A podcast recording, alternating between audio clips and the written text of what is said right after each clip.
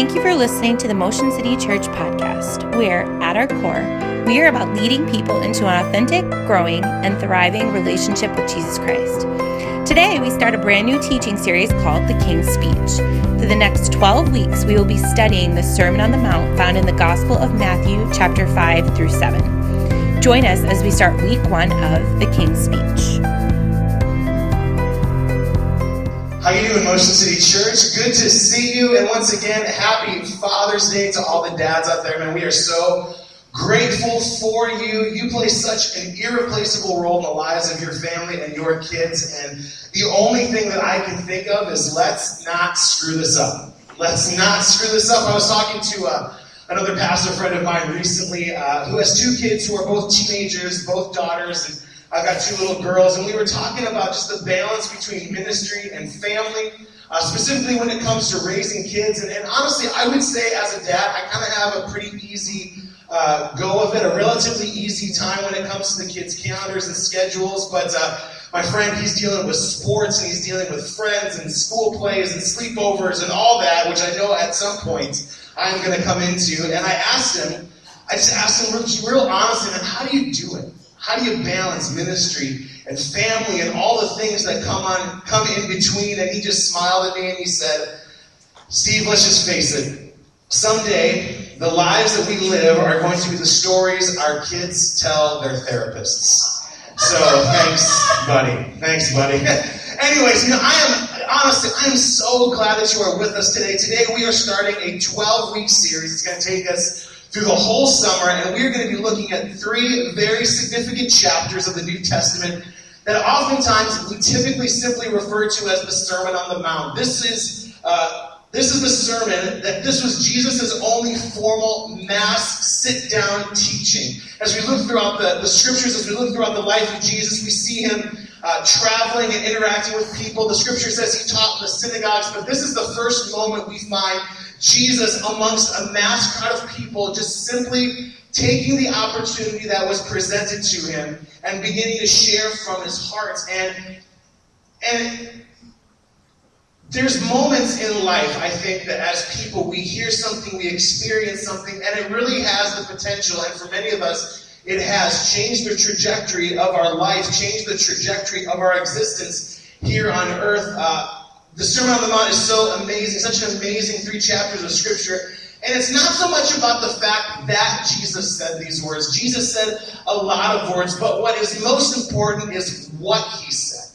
And what he's introducing, and that was and remains to be so life changing and culture culture altering if we allow it to be in our lives. And so this morning, what I want to do is, is you watch that video of this this ridiculous montage of impressive movie speeches. I want you to just take a moment this morning and I want to ask you a question. Uh, what is the greatest speech that you've ever heard in your entire life? What is the greatest speech you've ever heard in your entire life? When I think about some of the speeches that I've been able to hear in my lifetime, I've heard a lot of them, but there are very few that have moved and motivated me, that have critiqued as well as compelled me, that left me awestruck, but at the same time on assignment. Because honestly, isn't that what a good speech does? It moves something inside of you. It creates or brings to life something that you and I have inside of us that we never knew was inside of us before. I remember the first time on, uh, on YouTube, I remember the first time listening to Dr. Martin Luther King's I Have a Dream speech. And I remember being so incredibly moved by his passion to see racial, racial prejudice eradicated from our nation, a, a passion that he ultimately died for. But I remember hearing this pastor and civil rights advocate get up and watching the video of him folding his notes and tucking them under his Bible and then just speaking as the Holy Spirit led to an estimated 225,000 people. I remember that. I remember watching the movie Black Hawk Down. I remember seeing it at the Har movie theater. And I remember the final scene where there's a conversation between Josh Hartnett's character and Eric Bana's character, and they begin to discuss the reasons why a soldier fights. And I remember being moved to tears to the point of weeping at the Har Mar Mall movie theater, hearing the, convic- the conviction as Eric Bana's character, who shares the reason that soldiers fight is not some desire for fame or glory or the fact that they're adrenaline junkies or war junkies, but the reason that soldiers fight is because of the man standing next to you and fighting next to him. I remember just sobbing. I remember the day that I was ordained as a minister in the Assemblies of God. I remember sitting and listening to Pastor Clarence St. John, our former district superintendent, speaking about what God has called us to when it comes to a life of ministry. I remember him commissioning us to chase after the calling that God has on our lives and remain committed to Jesus above anything and everything else. I also remember that same opportunity when Pastor Ed Tedeschi, who is uh, our assistant superintendent for the state of Minnesota, he was uh, the senior pastor in a church that I was on staff at for about a year and a half. And I remember him standing, him and his wife standing in front of me and Jen, and there was this cool moment where, um, kind of as a sim- symbolism of passing the mantle on to the next generation of pastors. I remember that Pastor Ed was wearing the shawl that had my name and the date of my ordination and I remember him leaning into me and saying, I was wearing this all day. And I was praying for you. And my prayer for you is that a double portion of whatever ministry I've had would be passed on to you. And I remember hanging tough the entire ceremony until he placed that on top of me and I just began to sob.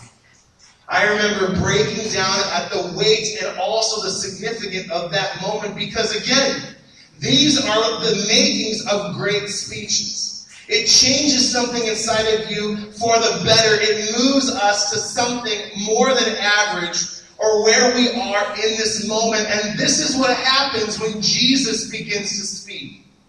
When Jesus starts speaking, something happens in the atmosphere surrounding him that has never been replicated or I believe will ever be replicated in history.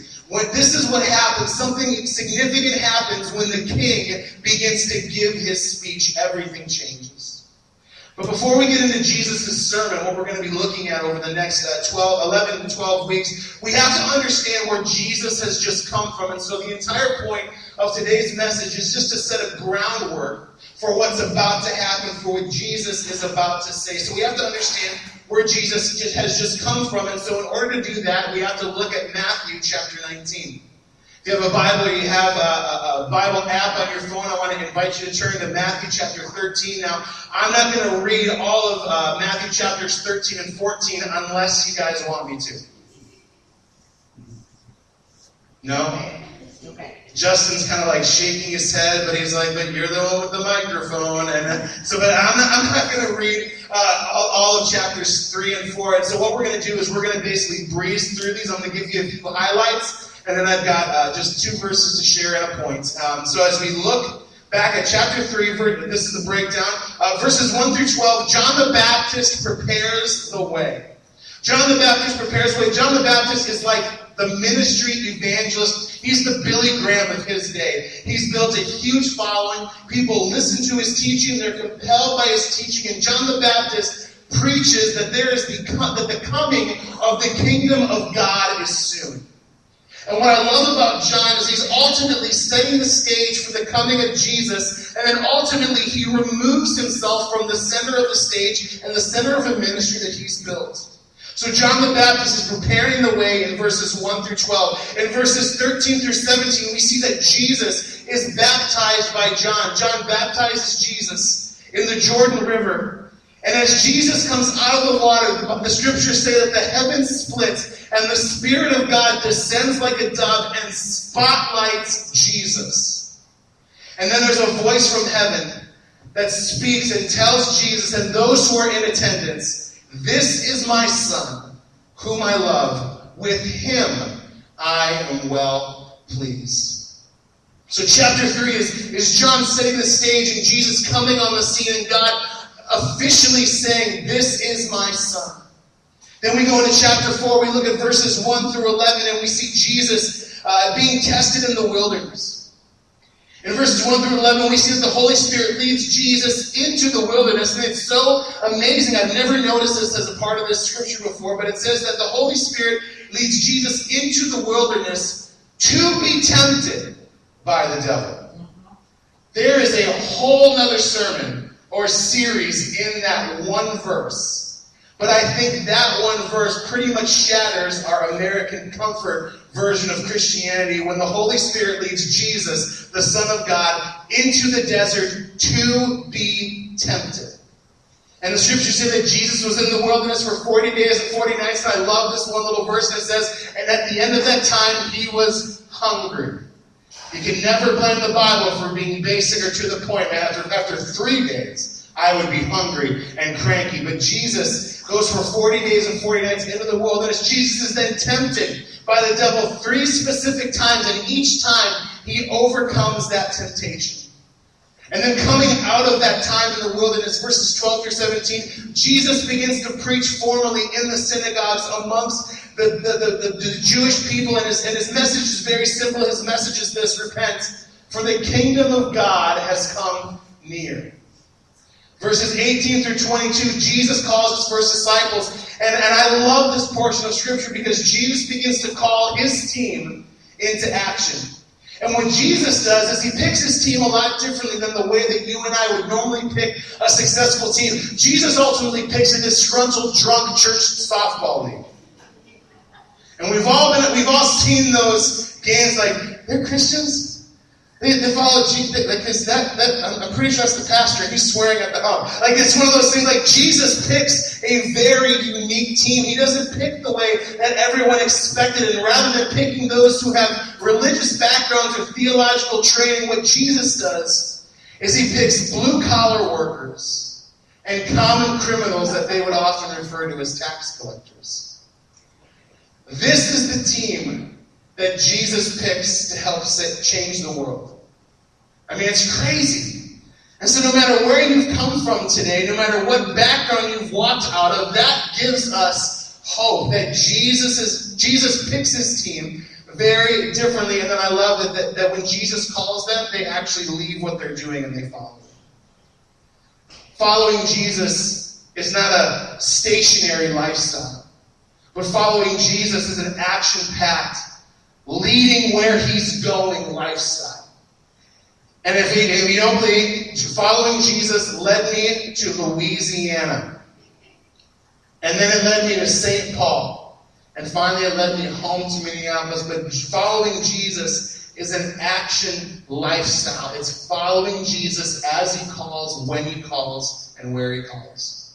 And then verses 23 through 25 of chapter 4, it says that Jesus begins to heal the sick. Jesus begins teaching and he begins healing, as the scripture says, every disease and sickness among the people. And you can only imagine that when sick people and diseased people start being healed, people probably begin to talk. People probably begin to share stories of what they've experienced or what they've watched. And here's the deal, man the people of Jesus' time aren't much different than the people of this time, of, of, of our time. Because when something amazing happens, a crowd begins to form. A crowd begins to form. Man, you want to talk about a crowd forming, man, wait until a new iPhone comes out. And you will begin to see a whole other level of lunatic lined up at the malls of America or wherever Apple stores are located. Man, when a new PlayStation or Xbox comes out, you will see an even crazier group of people camping out in front of GameStop or wherever people buy video games because I have not played video games since Super Nintendo. We have a Wii, but that's for the kids. My wife and I like to spend lots of quality time trying to beat Super Mario World, and it's, it is what it is. If you want to see my wife get stressed out, though, you should come over and watch and, and play with her because I, am tired of getting yelled at. Um, so I need somebody to come over and play Mario with my wife. Um, but word begins to spread, obviously, and, and as word spread, a crowd begins to follow Jesus because, man, they just want to see something amazing. They want to see something miraculous. They want to see something spectacular. My here, so I'm going to talk about a movie. I, I love the movie The Incredibles. It's one of my favorite, it is my favorite Pixar movie, and I am so excited and yet enraged that it took them this long to come out with a sequel, right? I just see this, and people are talking me down, they're preaching with me. And so, but I love, there's a scene where there's this little boy who have on this like three wheeler who happens to see Mr. Incredible do all of these crazy things in all these moments, and so finally there's this moment, and Mr. Incredible gets out of the car and nothing happens, and he turns and sees this kid, and he just goes, What? And the kid just goes, Well, I don't know.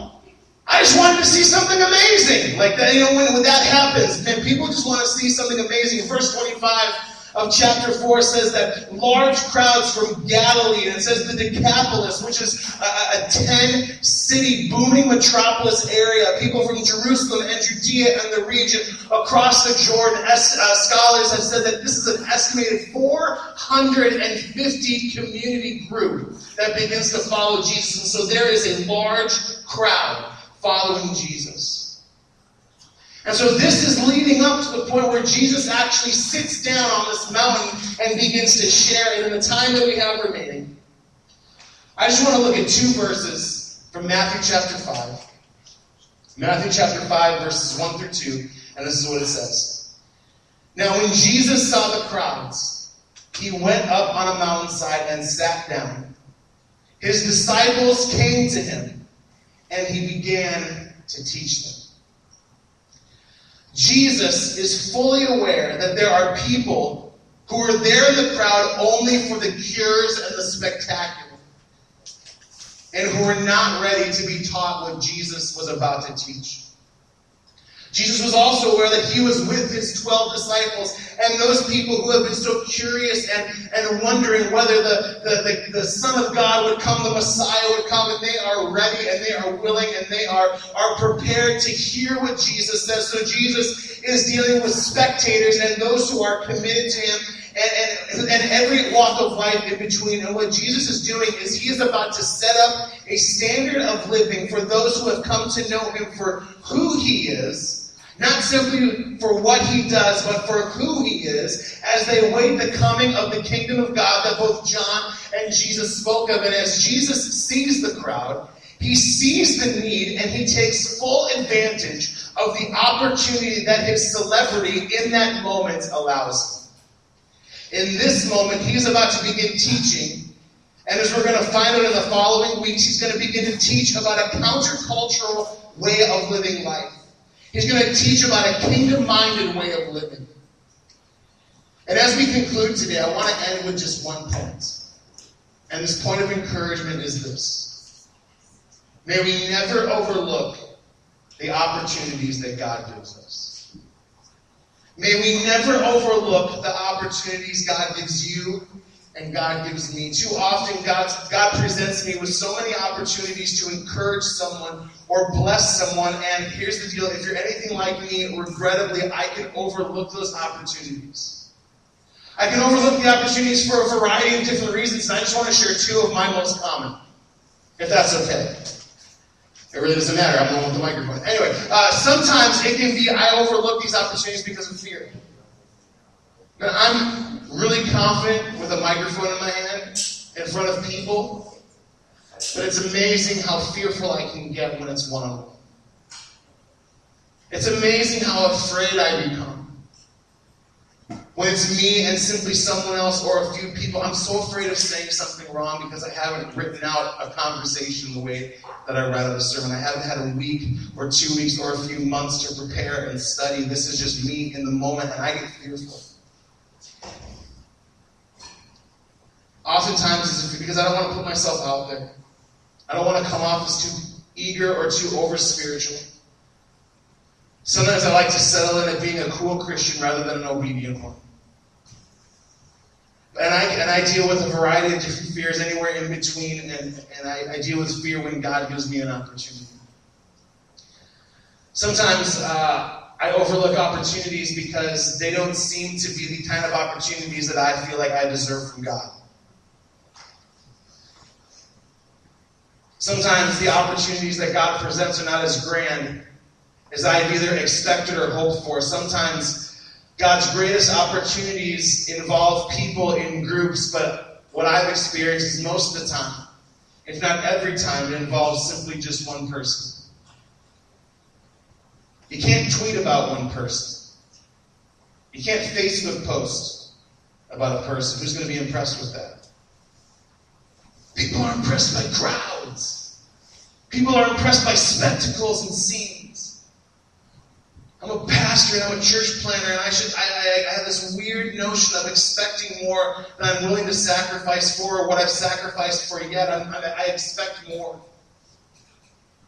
And so I miss opportunities to care for the concerns of other people simply because it's one person.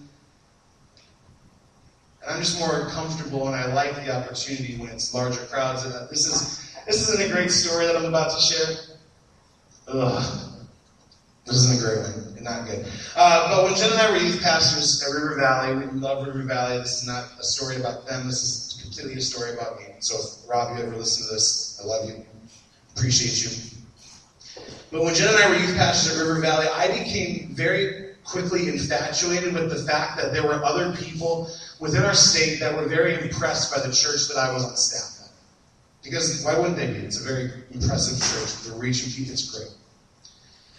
I became very infatuated with the fact that people wanted to be around me based on who I was associated with, and in the process of people being impressed not with me but with who I was associated with, I began to develop this really ugly habit of looking beyond or past a person or a small group of people because what I was trying to do is I was trying to scope out who was more important in the room. Because I had to get done with this conversation as quickly as I could because there was someone more important that it's probably better for me to be seen with than this person. And this began to develop in my life, and it, didn't become, it moved on from being simply a habit to a lifestyle that I would look past people. And the Holy Spirit one afternoon and gut checked me to my core. It was almost like the Holy Spirit put on steel toed boots and just kicked me in the stomach as hard as he could. And I remember so clearly the audible voice of the Holy Spirit telling me this Steve, because I'm never going to trust you with people if I can't trust you with a person. I'm never going to trust you, Steve, with people unless I know that I can trust you with a person. And from that moment on, I have lived my life trying and failing at times to forget about the other people that are in the room or around me because I want to be completely and personally engaged with the person that God has brought across my path for this moment, for this time. What I want to do with my life is treat every person like they are the most important person in the world. And it's amazing that when I began to stop looking past and began to focus in on the person, it's amazing how easy the opportunities that God presents me were so much easier to see. When I began to, to, to begin to listen intently to stories that people were telling me, and as the Holy Spirit said, that thing they just told you, you need to pray for them about that. That thing that they just told you, they need to be encouraged. This happened just at the, at the uh, we were watching uh, Van Winkle, and we were hanging out at the little Minnehaha uh, park uh, splash pad or, or waiting pool, and there was a friend that I hadn't seen since sophomore year of college. He's working on his doctorate. He is ridiculously smart. And really, he's a good looking dude. And, so, we're, so we're talking, and he's, he's about to embark into a new uh, avenue of life, and he's going to be leaving Minnesota uh, that he's lived in since freshman year in North Central, and he's going to move to Indianapolis to become an adjunct professor and, and working on his PhD at a, at a theological center. I'm so excited for him. And he's talking about working on his master's degree, and he begins just kind of talking. And I begin to sense this moment where he's like, man, I've been doing all of this work. What will I ultimately have to show for it? And it was like the Holy Spirit gave me a, a word for him. Because in my mind, he's the most important. I ignored my wife to talk to this guy. And I began to, to, share with him kind of what God had been teaching me when it came to church planting, where it's super annoying when you get people who uh, start churches, and it seems like, you know, the scriptures talk about the, the, the um, different types of soil. Uh, harvest is plentiful, but the workers are few. Uh, so pray the Lord of the harvest send workers. And it's one of those things that I, I, I have been so blessed to be surrounded by people that wherever they end up, it's almost like they just touch the soil with their finger and it kind of just becomes this lavish garden of opportunity and people and all these different things. And then there's me, who, who feels like so oftentimes I'm sitting in South Minneapolis swinging a sledgehammer at a very condensed block of concrete over and over and over and over again. And what the Holy Spirit said, He said, Tell that to that guy. I like, God, that is a horrible thing to tell somebody who is asking, what's it all worth? Basically, you're just swinging a hammer at a concrete block. And then the Holy Spirit just began to speak to me. He says, Yeah, begin to tell him that with each swing. Quit looking for surface cracks, but begin to get ready for the loosening that's happening on the inside. Because as God begins to prepare the inside, you're going to begin to see the opportunities happen on the outside. I said, Here's the deal, man. I don't know if that encourages you at all, but I feel like that's what God told me to share. And He just hugged me, and we haven't seen each other since college.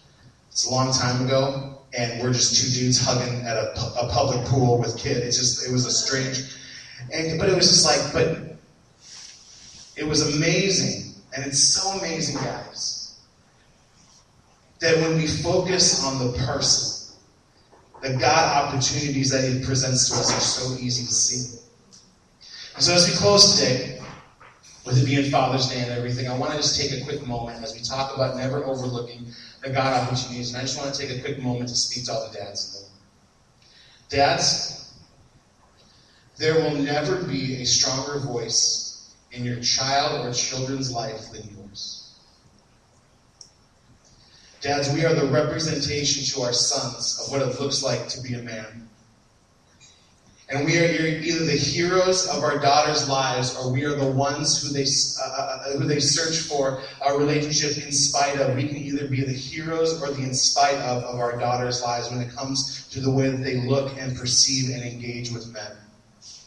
The words that we speak over our kids' lives have the power to bring life or death in their lives. Proverbs chapter 18, verse 21 tells us the tongue has the power of life and death, and those who love it will eat its fruit.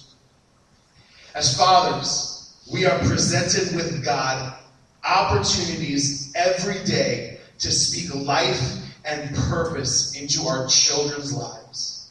God grants us opportunities, and may we never miss out on any one of them. May we see our children as the most important people in our lives. May we encourage, may we inspire, may we speak life and purpose and good and God plans over their existence. May we show them the ways of the Lord in and through our lives, and may we understand the weight of the calling that God's placed us in, and may we never miss the opportunities to show and speak and represent Jesus to them. I love being a dad, but there is nothing in this world that scares me more. But man, what an amazing opportunity that God has presented us with men to be fathers.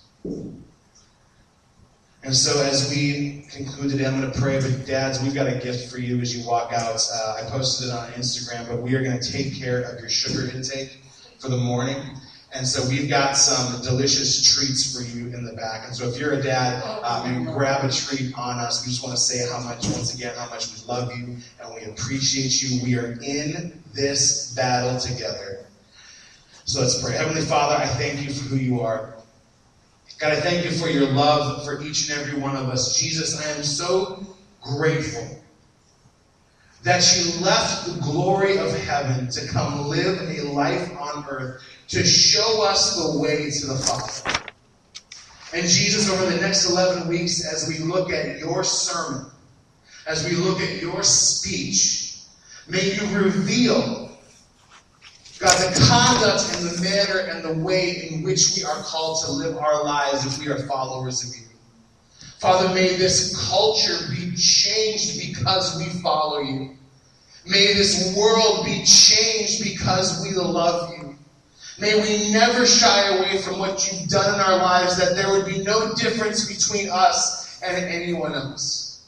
Because, God, we have seen this week this month, this year, the last 10 years, God, how broken and corrupt this world is. And so, Jesus, may you begin to prepare our hearts for what you're about to speak to us. And God, may we never take your words lightly. May we never take your words for granted. May we never just allow your words to go in one ear and out the other. But God, would you speak to us? Would you send us? Would you use us? And God, I pray that as we conduct ourselves, that we would be a people of boldness and not fear. So, God, raise up something inside of us. Raise up a new spirit inside of us, God, as we wrestle with your word. Lord, we love you. You love us so well, and we are so grateful for it. It's in Jesus' name I pray. Amen. Thank you for listening to the Motion City Church podcast. We hope that you have a great week. We would love to invite you to join us every Sunday at 10:30 a.m. at Folwell School in South Minneapolis. To find out more about Motion City Church, go to www.motioncitychurch.com or follow at Motion City MN on Facebook, Instagram, Snapchat, and Twitter.